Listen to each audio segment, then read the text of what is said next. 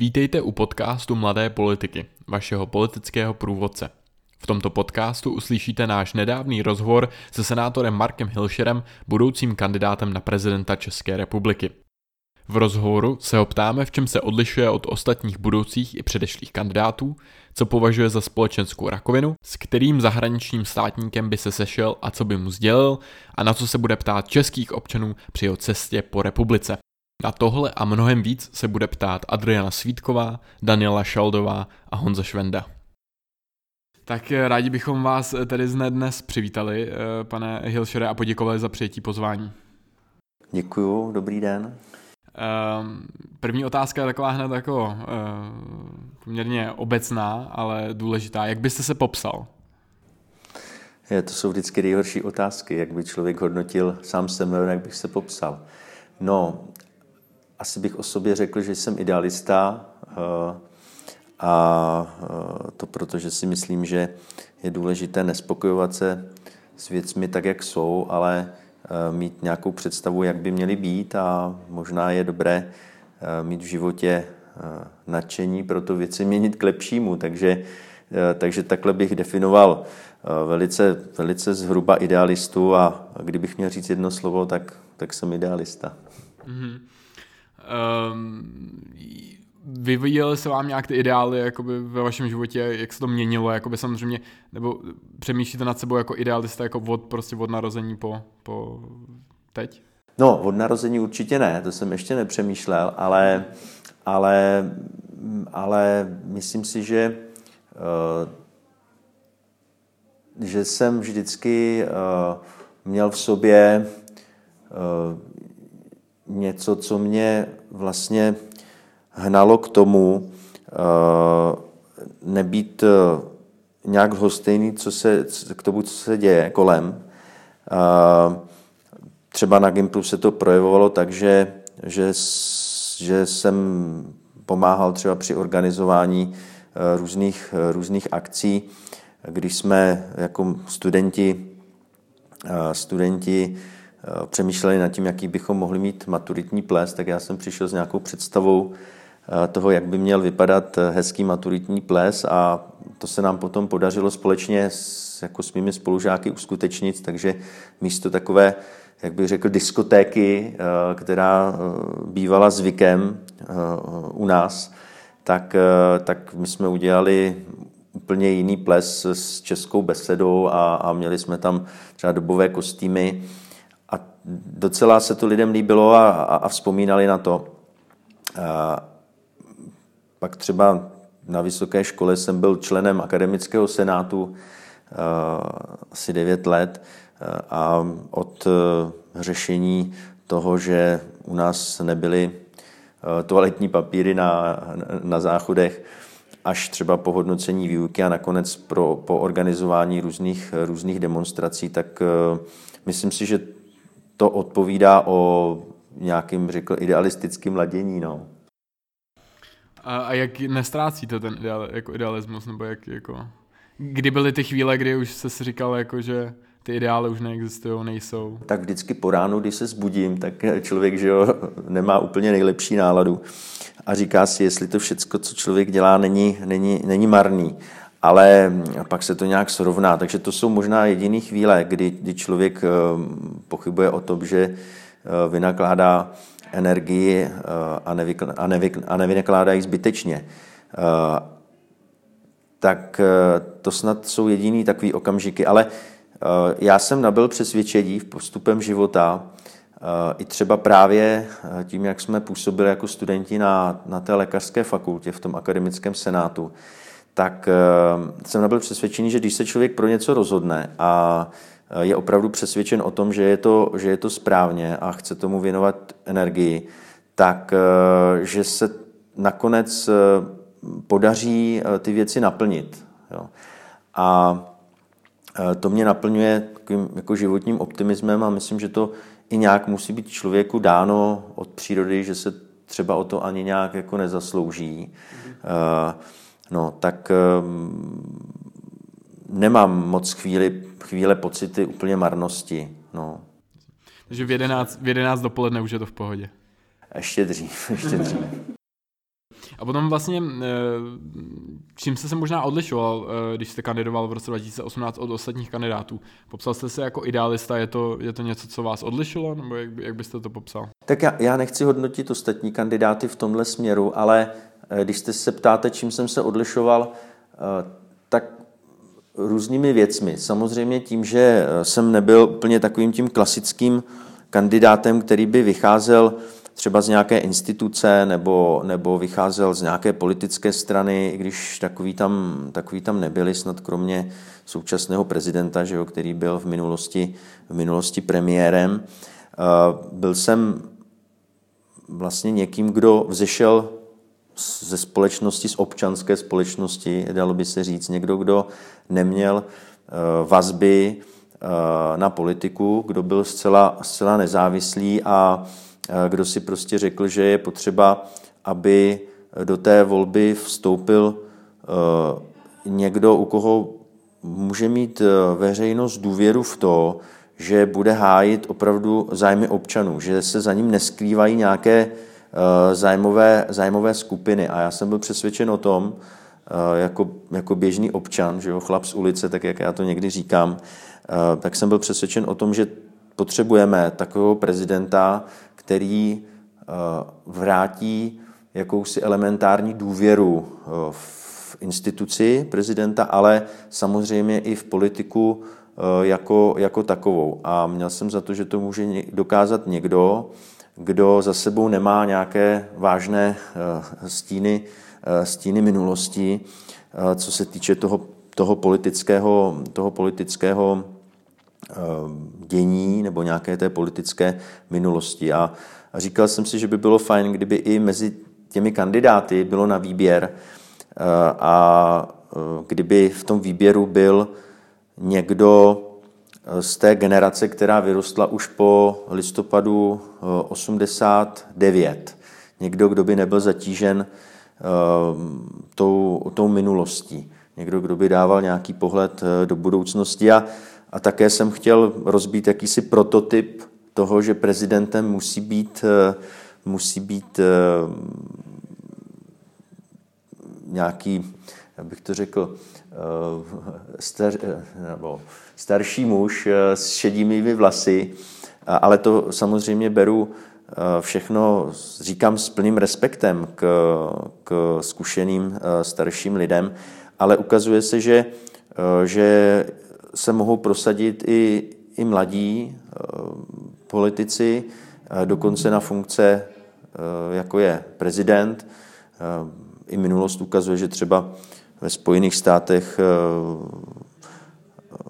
John Fitzgerald Kennedy byl eh, poměrně úspěšným prezidentem, nebyl tedy nejmladším prezidentem v dějinách Spojených států, ale třeba i ve Francii že se prosadil eh, mladý člověk eh, s jasnou, s jasnou vizí.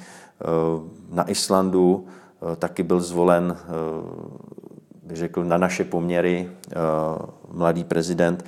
Tak chtěl jsem aby bylo na výběr a aby i mezi těmi našimi kandidáty byl někdo z té, bych řekl, eh, nastupující generace, která jakoby poděkuje eh, rodičům za, to, za všechno, co pro nás udělali a vlastně nabídne eh, to, že převezme zprávu naší země. Jasně, ten věk je vlastně jedna věc, samozřejmě tam je to jako očividný, eh, ale možná vlastně bych měl ještě otázku k tomu financování nebo vlastně k tomu, eh, k té minulosti. Eh, protože vy, vy právě říkáte často, že jste občanský kandidát, kandidát z ulice, kandidát bez jaké, jakési jako politické minulosti, ale těch tam bylo jako víc. A samozřejmě to financování možná není úplně, třeba pan, pan Horáček, že jo, financování je vlastně především své, Uh, u něj by se asi nedalo říct, že by, jo, já vím, vím kam tím míříte, samozřejmě to financování může vyznít tak, že někomu něco dlužíte a tak dále, ale zrovna třeba u něj, u něj to vlastně bylo tak podobný. Ano, no, určitě a to, to bylo dobře, že pan Horáček vlastně mohl tu svoji nezávislost uh, založit na tom, že si v průběhu života uh, vydělal vlastně peníze, díky kterým si mohl zaplatit uh, tu kampaň ale myslím si, že takový případ eh, je spíše ojedinělý, když Slovensko vlastně tohle mělo taky. A, ale byla by trochu škoda, kdyby do té politiky vst- mohl vstupovat jenom někdo, kdo je milionář nebo kdo, kdo má uh, nějaké, nějaké velké jmění a může si tu kampaň uh, sám zaplatit. Jo? Uh, to by pak, kdyby to bylo jenom takto, tak by to znamenalo, že vlastně lidé nemohou vstupovat do politik bez toho, aniž by byly nějaké, nějaké finanční zajištění. A Eh, proto já jsem eh, hovořil o tom a stále o tom hovořím a chci to i eh, do budoucna prosazovat o jakémsi občanském sponzorování politiky. Jo? Já jsem totiž měl pocit, že lidé mají pocit v tom, že, nebo mají takový pocit, že není možné se do politiky zapojit bez toho, aniž by za sebou měli nějaké, nějaké výrazné finance.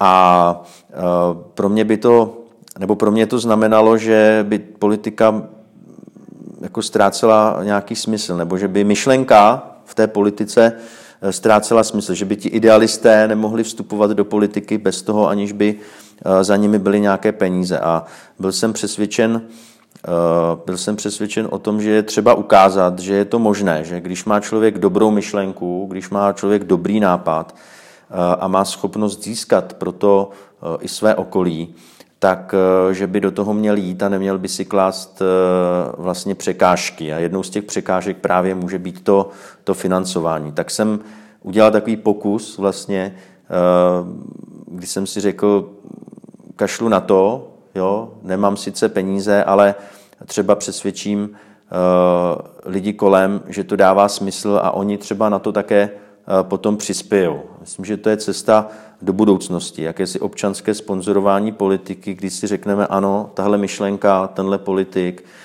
tohle médium se mi líbí, tak ho podpořím, protože je důležité, aby byl vlastně ten člověk jako nezávislý. V situaci, kdy vám někdo dá velké, velké sponzorské dary, tak většinou se to neděje jen tak. Jo? Nechci to samozřejmě paušalizovat, ale určitá závislost eh, tam je. A v situaci, kdy vás naopak podpoří velká, eh, velké množství občanů, třeba s malou částkou, tak, eh, tak ten politik najednou cítí vlastně větší svobodu v tom, jak může, potom, jak může potom konat. Cítí svobodu v tom, že není ovlivňován nějakým partikulárním zájmem. Takže když mě za mnou přišli, nebo když jsem se s někým radil o tom, jak, jak by se dala dělat kampaň, tak mi někdo říkal, víte, nemáte šanci, protože ta osobnost toho kandidáta rozhoduje jenom z 30% a ze 70% rozhoduje eh, politický marketing. Eh, no a tak eh, to bylo něco, s čím já jsem se nemohl, nemohl smířit. Byť to třeba takhle funguje, zase pokud se označuji za idealistu, tak eh, to neznamená, že člověk je, je nějaká naivka. Takže mně bylo jasné, že ty věci takto fungují, ale říkal jsem si, že je třeba ukázat, eh, eh, že by ta politika měla fungovat jiným způsobem. To znamená na základě myšlenky a nějakého vzájemného propojení. Kdo je vaší inspirací, ať už životně nebo čistě politicky? No, velkou inspirací je pro mě Tomáš Garik Masaryk. Musím říct, že eh, mám za to, že to byl taky idealista, byl to filozof a eh, když si člověk eh, čte jeho životní příběh, tak mě to vždycky vyráželo dech a nemohl jsem se od toho, od toho odpoutat, jo, od toho, co vlastně jak, jakou cestu si, si Masaryk prošel vlastně až k tomu, eh, k tomu prezidentství. Takže t, jeho odvaha je velkou inspirací a jeho životní situace, kdy vlastně stál sám proti všem eh, a nebál se a stál si za myšlenkou a za ideou, tak eh, je úžasně inspirující a doporučuji, doporučuji všem mladým politikům si eh, dobře eh, Tomáše Garika Masaryka eh, nastudovat. Možná kdo kromě ještě? Tatíčka naší republiky? Já jsem nikdy jako netíhnul k nějakým idolům, jo, ale musím říct, že pokud se týká té tý politiky, tak je to, je to opravdu on. A pak, pak, pak a další už, další už bych vám asi neřekl. No. Možná třeba inspirace u těch aktivistických uh, kampaní, nebo jakoby kdy, když jste vystupoval, bylo tam něco, co jste si vzal třeba z zahraničí, nebo bylo tam vlastně... To se nedá říct, to se nedá říct, uh, uh, jako nebyl tam nějaký, v, v, jako v té činnosti uh, i pak aktivistické, když se to takhle označuje, tak nebyl nějaký jednoznačný vzor, ke kterému by člověk nějak zlížel. Jo? Tak eh, zaregistroval jsem eh, třeba eh, Mahatma Gandhiho, že jo, ale nedá se říct, že tak to byl člověk, že jo, který vlastně také nějakou svou silou vůle a, nějakým jako mírovým způsobem dokázal, dokázal obrovské věci. Jo. Ale u mě to spíš vždycky bylo nějaké, bych řekl, přesvědčení o tom, že je třeba něco vyřešit. Jo. Že když se člověk setkal s nějakým problémem, tak ehm, prostě mě to nedalo a, a nemohl jsem mlčet. No. Kdy vás poprvé napadlo, že byste mohl kandidovat na prezidenta? No poprvé mě to napadlo při obědě v Menze, eh, když jsem přemýšlel nad tím, co se v naší politice odehrává a jak by se s tím člověk mohl, mohl poprat. A, a vzpomínám si, že tehdy pan prezident někde eh, říkal nějaké věci, s kterými jsem úplně nesouhlasil a přemýšlel jsem nad tím, jak by bylo možné vlastně se dostat do té debaty a, a, a dostat se do té diskuze jo, o těch věcech. A v ten moment mě napadlo, že jediná možnost, nebo jedna z možností, jak, jak vážněji promluvit a, a nechat, nechat vlastně Eh, nebo ne, možnost prostě o věcech diskutovat, tak eh, byla prezidentská kampaň. Jsem si uvědomil, že je přímá volba, eh, každý občan má možnost kandidovat. Spočítal jsem si, že mi bude 40 let, takže budu splňovat zákonné povinnosti pro to, aby člověk vůbec mohl kandidovat.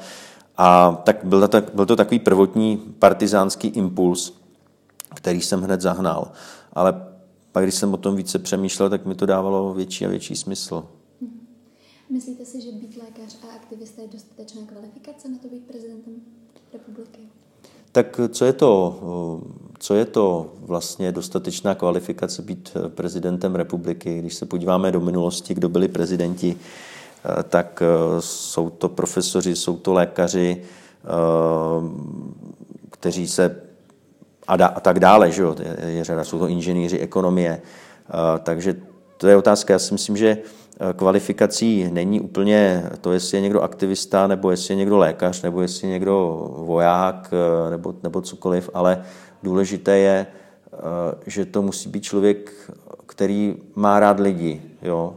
který má rád lidi, kterým, kterému nejsou lidi lhostejní a, a to je podle mě úplně to nejdůležitější. Jo? To, jaký je, eh, jaký je eh, někdo člověk. Samozřejmě eh, je potřeba také mít určité zkušenosti, ale, ale proto, aby podle mě člověk mohl dělat dobře politiku, tak, tak musí jí brát jako službu, musí být o tom přesvědčen a tohle je úplně podle mě nejzákladnější předpoklad. A jestli o tom přesvědčí ostatní, že to tak je, no tak to už je eh, potom jiná věc. Myslíte si, že díky senátorskému mandátu, který právě vykonáváte, oslovíte více voličů v příštích volbách? Já takhle o tom nepřemýšlím. Jo. Eh, možná, že někteří, pro některé to spíš bude odpuzující, protože víme, že, že Senát jako takový, i když teď jeho popularita docela stoupá, eh, takže obecně se lidé na politiky nedívají moc, moc dobře, eh, což eh, jako chápu, ale myslím, že to není úplně, úplně správně. Takže možná mi to spíš může uškodit a u některých mi to může zase přidat asi v tom, že si řeknou, že jsem prošel určitou zkušeností. To si myslím, že je, že je dobře, když prezident nebo kdokoliv, kdo se uchází takovou funkci, má zkušenost s fungování těch institucí státních. A to je rozhodně určitě zkušenost, která, myslím, dodává i té kandidatuře podle mě větší vážnost. Jo, já jsem, když, když jsem tedy nebo když bylo po volbách eh, prezidentských a eh, získal jsem těch asi necelých 9, 9%, tak eh, jsem cítil velký závazek k tomu, abych dál v tom veřejném životě pokračoval. Já jsem nechtěl udělat těm myšlenkám, se kterými jsem do té kandidatury šel prezidentské, tak jsem nechtěl udělat medvědí službu. To znamená nejdřív něco představit, nejdřív něco říct a, a potom utéct. Jo. To by bylo špatně a takže jedna z možností, která se naskýtala, jak dál v tom veřejném životě pokračovat, bylo dále kandidovat a protože eh, senátní volby byly vlastně nejblíže, tak, eh, tak jsem kandidoval eh, do Senátu, abych mohl ty myšlenky, za které jsem se stavěl, dále, dále prosazovat. A vlastně, když se ještě potom zpátky vrátíme k tomu prezidentství, tak vlastně eh, jako proč zrovna právě ten post prezidenta? Eh, vy jste měl nějakou potřebu se vyjádřit, jo, nějak se dostat do té debaty. Proč zrovna ten post prezidenta, jo, proč třeba ne nějakou jinou eh, cestou? ať už politickou, či aktivistickou, nebo jakoukoliv. No, tak protože, tak já jsem se vždycky nějak vyjadřoval, že jo, ať už tedy ať už to bylo na tom Gimplu, ať už, už to bylo potom třeba i, když jsem studoval politologii, tak jsem vždycky k té politice měl blízko, jo? nebo na fakultě, když, když jsem byl tím členem akademického senátu, později předsedou, tak vždycky jsem měl k politice blízko a vždycky jsem se snažil řešit eh, nějak to, co jsem zrovna cítil, že je, že je potřeba. Uh, takže jsem vystupoval jako, jako aktivní občan. No, uh, v, tom, v té určité fázi pak, eh, když jsem si teda řekl, že už je třeba nějak i nejenom ten systém kritizovat eh, z pozice toho aktivního občana, eh, tak vlastně byla aktuální prezidentská volba a mně vždycky šlo o to, abych mohl v té politice fungovat jako, jako nezávislý politik. Neberu tu nezávislost jako, jako mantru, ale byla to pro mě jako lep, lepší cesta než, než třeba vstoupit do nějaké eh, politické strany. Ale tím vůbec nechci, eh, nechci eh, nějak kritizovat politické strany. Politické strany jsou potřeba, ale v ten moment jsem cítil to, že vlastně ta prezidentská funkce dává člověku určitou volnost, pokud ji získá právě pomocí občanů a získá ji tím nezávislým způsobem, o kterém jsem eh, tady hovořil. No, takže i tím, že si pak mě vlastně lidé spojili, možná s, nebo spojují i dnes eh, s tou prezidentskou kandidaturou a, eh, a už mám nějaké mm, jako představy o ní, tak si říkám, že by bylo dobře tu cestu dál držet, tu vytyčenou cestu a neodbočovat s ní nikam jinam. No a taky protože Eh, stále mám tu představu o, o tom prezidentství takovou, jakou jsem ji měl a myslím si, že by bylo dobré ten příběh vlastně uh, toho běžného občana, který něco řekne, který vystoupí, který hájí nějakou myšlenku a získá proto i ostatní, takže by bylo dobře ten příběh dokončit, protože jednou z, vlastně z největších motivací pro mě bylo ukázat to, že i obyčejný člověk může ovlivňovat osudy, nebo běžný občan může ovlivňovat osudy naší země, že to není jenom nějaká, eh, že nejsme jenom hříčkou eh, nějakých vyšších, eh, vyšších mocenských sil, ale že když se postavíme za to, co chceme, tak můžeme i zkvalitňovat tu demokracii. A kdyby se podařilo dokončit ten příběh takovéhohle občana, Eh, který nakonec se stane, eh, stane prezidentem, tak myslím si, že by to mohlo být i motivující pro, pro řadu lidí nebo pro velkou část eh, i naší společnosti a že by to ukázalo, že to vlastně jde. A tu prezidentskou funkci vnímám a u nás je vnímána velmi symbolicky a ty symboly mají podle mě velkou sílu. Takže to je další důvod, proč vlastně v tomhle pokračuji a proč ta, tu prezidentskou funkci vnímám jako, jako, jako důležitou.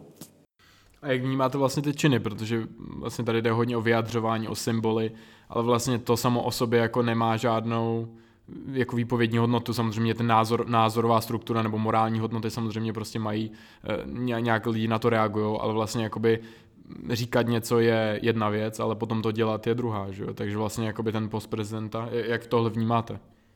No tak eh, prezident, vidíte, že jednak eh, je třeba si uvědomit, že síla slova je obrovská a prezident je u nás někdo, kdo je velice citlivně vnímán e, společností a v podstatě určuje i směr toho, jak ta společnost uvažuje. Vytváří jakousi náladu v té společnosti. Víte, že politik prostě může, a ono to funguje obecně i v životě, jakýkoliv lídr může nějaké společenství tmelit, může ho svým slovem motivovat k tomu, aby eh, podávalo nějaké, nějaké výkony, může ho spojovat, anebo naopak eh, může ho za, eh, z, z nějakých důvodů i rozdělovat, může ho, může ho štěpit, může vytvářet v tom společenství velkou animozitu. To známe, známe samozřejmě z minulosti a z, a z historie.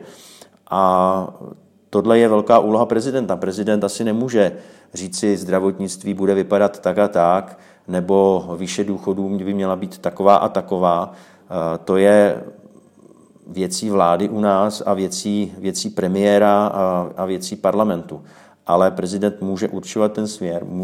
Jeho úkolem je otvírat eh, eh, vážné debaty a jeho úkolem je taky vlastně hájit ty slabší v té společnosti, takhle bych to řekl. Jo? E, protože e, ti silní ve společnosti, ti, kteří měli třeba větší štěstí v životě k tomu, že získali e, kvalitní vzdělání, tak ti si vždycky cestu nějakým způsobem najdou. A měl by tady být někdo, kdo bude i myslet na ty, kteří nestojí úplně vepředu v té řadě, ale na ty, kteří stojí někde, někde vzadu v té řadě. A to je důležité, aby ta společnost zůstala pohromadě. Jo? Protože podle mého názoru eh, společnost může prosperovat pouze pokud eh, prosperuje i ten nejslabší článek té společnosti a my vidíme dnes, eh, že některé věci v tomto ohledu se zhoršují a, a, a ten prezident by měl se snažit vlastně podporovat všechny v té společnosti. Předtím, než přejdeme na další část eh, rozhovoru, tak bych vlastně možná jenom ještě jednu jako, jako závěrečnou otázku. Vlastně eh, tady se bavíme tady o nějakých slovech, jo, mění trendu, prostě udávání jakoby e, směru té společnosti. Tady samozřejmě hodně lidí by měli podobné názory, jako třeba u, kandidátský, e, u těch kandidátů v roce 2018, že? protože tam se stalo, že prostě jako když se podíváme na názory spektrum, tak to bylo hodně, hodně podobných e, názorů v, v jednotlivých těch osobách. E, tak mě by možná zajímalo, jestli teda vlastně ten občanský kandidát je toto opravdu nejdůležitější pro, jakoby, pro pochopení toho voliče jako z vaší strany. Protože jako vlastně to, co teď jste říkal, tak vlastně jako můžete říct prostě o panu Drahošovi, o panu Horáčkovi, o panu Fischerovi a tak dále, vlastně, který by jako souhlasili rozhodně s těma názorama, ale u vás by teda měl být ten, to nejdůležitější prostě to, že eh, jste přišel jako občanský kandidát. No, já to, já to, já to zdůraznuju, to je jeden, jeden vlastně z momentů. Eh, každý ten, eh, každý ten kandidát reprezentuje také jiný životní příběh. Jo, to si myslím, že je důležité pro lidi a že to, že to lidé vnímají. Každý z těch kandidátů je jiná osobnost eh, eh, a dokáže si třeba i získat eh, jinak nebo jinak. Prostě je schopen oslovovat jiným způsobem ty občany a, a je to prostě dáno jeho povahou, jeho, jeho charakterem a podle mého názoru je důležité, aby bylo na výběr. Jo? Aby prostě občané měli na výběr, když tam bude více, uh, více občanských kandidátů, bude to jedině, jedině dobře uh, a hlavně, ať mají na výběr. Super, tak my teď přejdeme k rozstřelu mezi dvěma částmi, což je víceméně taková vel, velmi rychlá aktivita, kde vám dáme na výběr mezi dvouma věcma a ty si musíte vybrat jednu z nich. Jo? Nejde, nejde říct oboje a tak dále, když v některých těch to jsou, ty nej...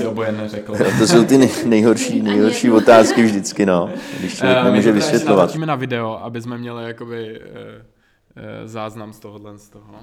Můžeme začít? Jo, můžete začít. Takže Klaus nebo Zeman? Klaus. Mladší nebo starší? Drahoš nebo Horáček? To je těžký. Musí být, musí být odpověď. Drahoš. Trump nebo Xi Jinping? No vy mi dáváte vždycky z těch nejhorších, to, je, to, to jsou sílené otázky. No tak uh, Trump. Edvard Beneš nebo Ludvík Svoboda? Beneš. Greta Thunberg nebo Alexandra Ocasio-Cortez? Greta, uh, jo, jo, to je, to je Greta. Tak, uh, tak uh, tu druhou neznám, tak asi Greta. No. Jedno období prezidentem anebo doživotně senátorem? Jedno období prezidentem. Děkujeme. Tak já mám další otázku ve druhé části rozhovoru. Um, na, naš, na vašich webových stránkách visí citát, že rakovině jste se vždy chtěl postavit, jak té biologické, tak té společenské. Tak my bychom se chtěli zeptat, co považujete za takovou společenskou rakovinu. No, za společenskou rakovinu, eh, když to vezmu z hlediska politiky, považuji to, když eh, vlastně stát začíná sloužit eh, nějakým, jak říkám, zájmovým skupinám. Když si, když si, když si třeba oligarchové přivlastňují stát a snaží si ho ohýbat ve svůj vlastní prospěch. S tím pak souvisí samozřejmě i, i korupce a to je podle mě velká rakovina politiky jako takové. Eh, protože se nedělá to, co by se správně dělat mělo, ale dělá se něco, co eh, vyhovuje eh, jenom někomu a mm, ta rakovina vlastně zžírá ten organismus zevnitř, až ho úplně zahubí a tohle dělá podle mě i korupce s demokracií. A v situaci, kdy je Eh, té politické korupce, eh, ale i ekonomické korupce eh, příliš mnoho, tak lidé přestají důvěřovat demokracii. Když vidíte pak všude možně skandály, jak někdo někde zprivatizuje byty díky tomu, že, že nějací politici to umožnili, když někdo někde dostane, hm, já nevím, kolik to bylo milionů v té krabici od vína, a tak bych mohl eh, pokračovat, když někdo eh, zjistí, že eh, politici umožňovali to, že dnes máme tady obrovský problém s exekucemi, jo, tak lidé na základě toho ztrácejí důvěru v demokracii jako takovou, začnou ji považovat za něco, co jim, co jim neprospívá a začnou se obracet k tomu, že by raději měli někoho, kdo bude vládnout pevnou a, a silnou uh, rukou. A to je začátek konce demokracie. Takže tu korupci a to ohýbání státu ze strany nějakých soukromých zájmů považuji za, za jednu, jeden z projevů té společenské rakoviny, proti které je třeba bojovat. Takže podle vás by takovým lékem na společenskou rakovinu um, mohla být, mohl být návrat důvěry zpátky v občanskou společnost a zpátky v instituce z hlediska lidí. Um, co je podle vás taková pravda, kterou oni nemusí všichni vlastně vnímat? Uh, jak to myslíte teď? Teď se přiznám, že jsem to uh, úplně nepochopil. Um, že vlastně um, byste popsal, no, že um, podle vás by se k uh, návratu demokracie a k jeho vlastně, nebo k upevnění demokracie, um, návrat důvěry um, lidí v instituce, um, by je prostě stěžení. A co si myslíte, že pro ně by zároveň um, bylo takové dobré uvědomění, aby si, um, co často třeba nevnímají, co pro ně není až tak zakotvené? No, to je, to je těžká otázka. Eh, myslím si, že lidé, kteří jsou v nějakých těžkých životních situacích, a těch je v naší zemi eh, celá řada, tak pro ně některé hodnoty, které mohou být pro ty, které jsou v lepší životní situaci, tak pro ně nemusí mít eh, velkou hodnotu. Takže když se oháníme svobody, slovy, jako je třeba svoboda, demokracie, tak pro řadu lidí to ztrácí význam v situaci, kdy bojují o, o, o pouhé přežití, jo. Kdy, kdy vidí, že ten stát není schopen třeba hm, hm, obhájit prostě základní fungování, hm, takže ztrácejí, ztrácejí důvěru ve fungování právního státu. Jo. Já už jsem tady třeba zmiňoval zmiňoval ty, eh, ty exekuce, jo? zmiňoval jsem privatizace bytů třeba v Ostravě, jo? Kde, kde opravdu eh, lidé ztráceli nebo ztratili důvěru v to, že je může někdo eh, dobře hájit. Teď řešíme v Praze otázku třeba krátkodobého ubytování turistů, kdy lidé se dovolávají toho, když jim někdo bydlí v domě, nebo když jim někdo ubytovává Eh, turisty v domě, tak se jim stává z toho bydlení eh, peklo. Eh, existují u nás nějaké předpisy, ale úřady nedělají to, co, to, co dělat mají. A oni pak ztrácejí důvěru v ten stát jako takový. Takže Možná ještě doplnění, jakoby, co vlastně tak Eh, taková obecná pravda, kterou vy vnímáte a ostatní právě, a to nemusí být samozřejmě ti lidi v těžké situaci, ale vlastně právě někdo, kdo, eh, eh, nebo jako vlastně většina prostě obyvatel České republiky, máte tam nějakou očividnou pravdu nebo nějakou věc nebo nějaký statement, který oni prostě právě moc nevnímají? Já, já fakt nevím, kam směřujete jo, v tomhle. Co, co to? Každý vnímá něco jiného. Myslím, že pro toho politika eh, je důležité, aby, eh, aby, eh, aby vzbuzoval tu důvěru, aby byl autentický jo, a aby dodržoval to co, to, co sliboval, protože to je to, co podkopává vlastně důvěru vůbec v instituce. Jo. Ale jako jedna pravda nebo jedno heslo, nevím, já, já takové nemám. Jo. Tak můžeme se posunout dále. Já bych se chtěla zeptat, je něco, co byste panu prezidentu Zemanovi pochválil, co se mu povedlo během jeho prezidentství?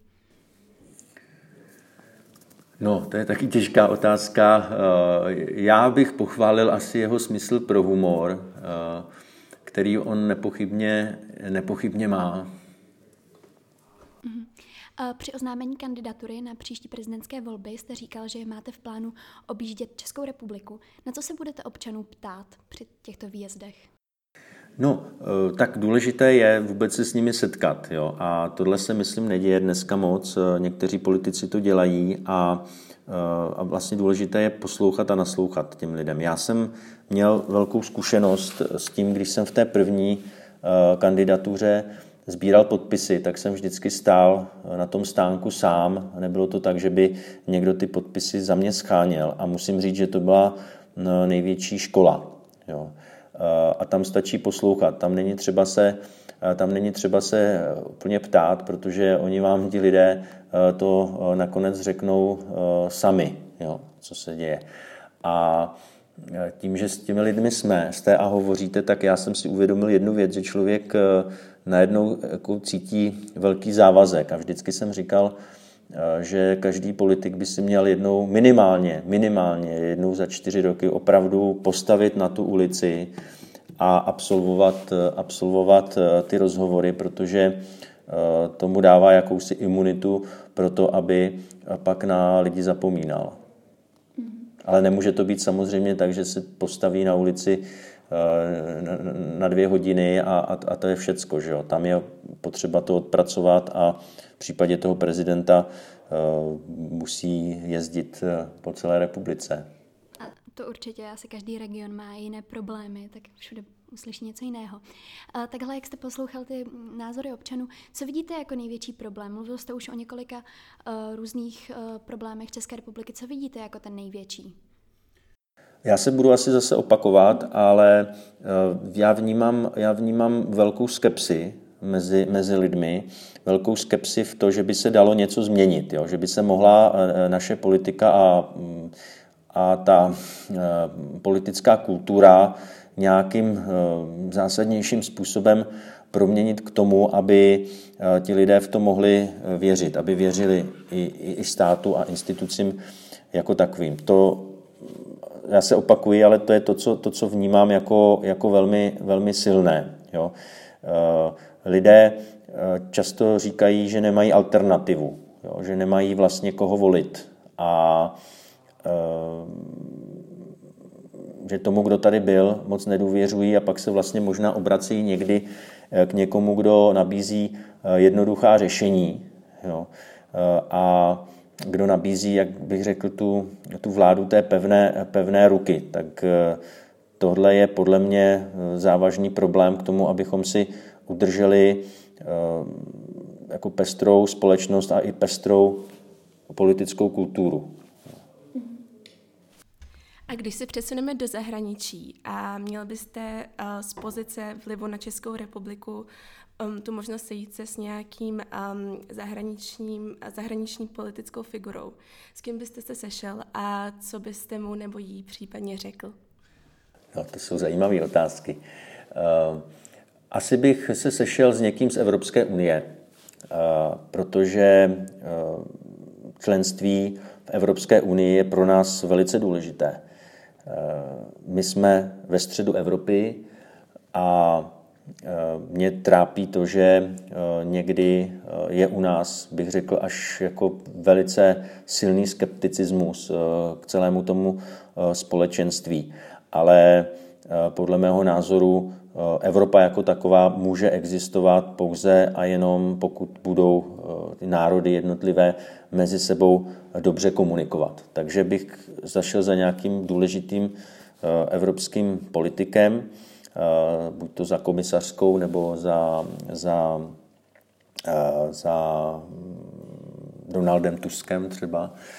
A řekl bych mu, aby více se soustředili na komunikaci s občany Evropské unie, aby více hovořili o tom, co Evropská unie eh, může lidem dát, samozřejmě co eh, jim může i, i vzít, protože ono to není nikdy tak, že by eh, jsme mohli mít jenom, jenom, jenom ty výhody.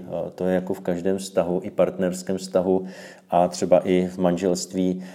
Je to tak, že nám každý svazek něco dává, ale něco, něco i bere a my si musíme ty věci postavit vedle sebe, musíme si postavit ty výhody, musíme si postavit i ty nevýhody a pak se nějakým způsobem rozhodovat. Takže úplně, kdybych měl tedy vám odpovědět e, přímo, tak za důležitými evropskými politiky, aby se soustředili na komunikaci s občany a více ji ještě rozvinuli. A jak vnímáte v tomto kontextu Brexit, v tom kontextu návratu komunikace k občanům? Um, myslíte si, že to značí nějakou změnu v naší společnosti, nebo je to například výstraha? No výstraha to určitě je. Ehm, mě Brexit trápí. Já vidím, jak, co to udělalo s britskou společností. Ehm, občas sleduju i ty diskuze ehm, u nich, u nich v parlamentu. Takže mám i přátelé v Británii, kteří hovořili o tom, že je tam opravdu vykopán eh, hluboký příkop, tak trochu to možná ohrožuje i jednotnost toho britského, té Velké Británie, protože najednou skotové začínají mít větší touhu, větší touhu se oddělit od, od Anglie, že jo? nebo od toho zbytku. A to si myslím, že není dobře, že to je takový případ toho, kdy se ta společnost rozděluje a kdyby toto mělo nastat i v případě těch dalších evropských států a evropských národů, tak to spíše bude podle mého názoru vytvářet napětí a bude to celou Evropu a i ty hodnoty, které Evropa reprezentuje, to znamená svobodu jednotlivce, prosperita jednotlivce, demokracii, právní stát, takže to ohrozí. My si musíme uvědomit, že nežijeme ve vzduchoprázdnu, ale že žijeme v kontextu celého světa, dneska světa globalizovaného a že Evropa je jakýsi pozitivní nebo ostrůvek pozitivní deviace.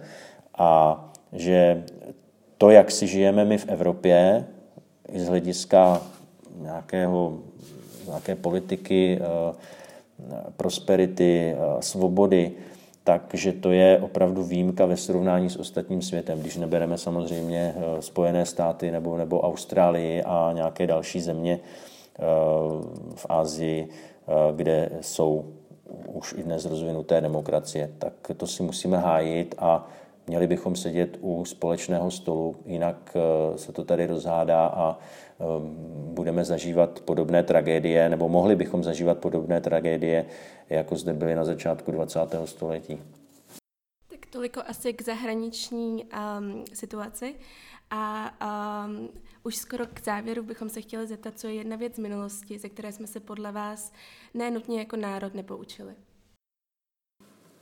Myslím si, že se v současné době hodně zase objevují tendence k tomu eh, rehabilitovat eh, eh, ten bývalý totalitní režim a že se vynořuje řada lidí, kteří jsou s tím totalitním režimem přímo spojeni a mm, neměli bychom zapomínat na to, co znamenala doba normalizace, že to bylo období opravdu jako celospolečenské dezintegrace v oblasti ekonomie, v oblasti morálky a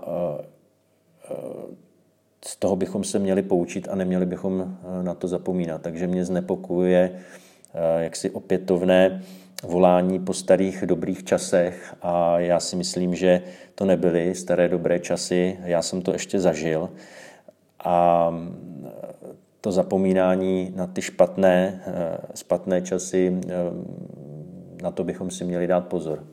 To je zrovna asi pozorovatelné na západě eh, k radikálnímu příklonu k levici. A asi úplně závěrečná otázka. Um, chtěli bychom se zeptat, co právě čtete, co vám leží na nočním stolku. Uh, přiznám se, že teďko moc nečtu, protože na to nemám, nemám moc čas ale e, mám tam teď knížku, e, která je ekonomicky zaměřená, abych se trochu, trochu vzdělal i v ekonomii. Ale neřeknu vám její název, napsal ji... Ano, ano, počkejte, já ji mám, já ji mám tady. E, já mám totiž strašně špatnou paměť. Tak se to... Můžu se podívat, jo. Helejte se, tady to mám. A je to, řeknu to, protože uh, je to je to docela zajímavý. Jmenuje se to Pro Čechy je nebe nízko. Pojďme chtít víc. Napsal jí Mojmír Hampl. Takže do toho jsem se teďko začetl a eh, doufám, že budu mít víc času na to, abych ji mohl dočíst. Tak my moc děkujeme za rozhovor. Tímto bychom ho asi ukončili a přejeme hezký zbytek dne. Taky děkuji vám, děkuji vám a mějte se moc hezky.